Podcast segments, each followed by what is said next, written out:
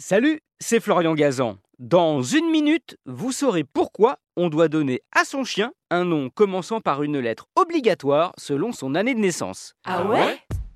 Oui, et ça remonte à 1885. À cette époque, la Société centrale canine crée le LOF, le livre des origines françaises, une sorte de registre d'état civil pour garantir qu'un chien est de race, ce qui lui permet d'être vendu plus cher qu'un chien croisé ou un bâtard.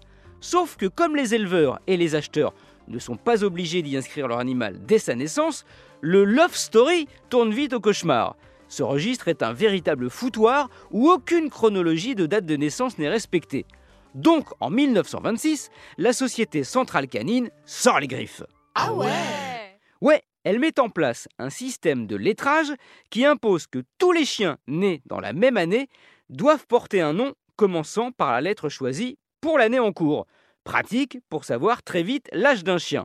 Et en 1926, pour commencer, on impose donc tout naturellement le A, puis le B pour 1927, et ainsi de suite.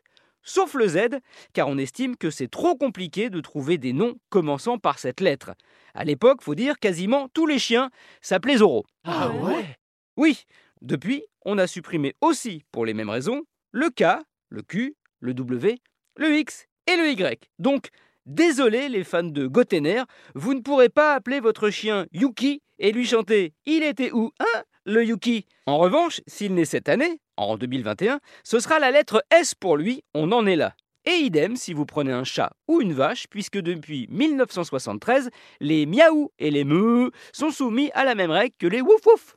Tiens, petit truc d'ailleurs, si vous cherchez un nom pour votre chien. Choisissez le court, car quand vous l'appellerez, il n'entendra vraiment que les deux premières syllabes, et un nom qui se termine par une voyelle, car il a été prouvé qu'ils sont plus efficaces pour attirer l'attention d'un chien. Merci d'avoir écouté cet épisode de Ah ouais, qui ne manquait pas de chien. Retrouvez tous les épisodes sur l'application RTL et la plupart de nos plateformes partenaires. N'hésitez pas à nous mettre plein d'étoiles et à vous abonner. A très vite.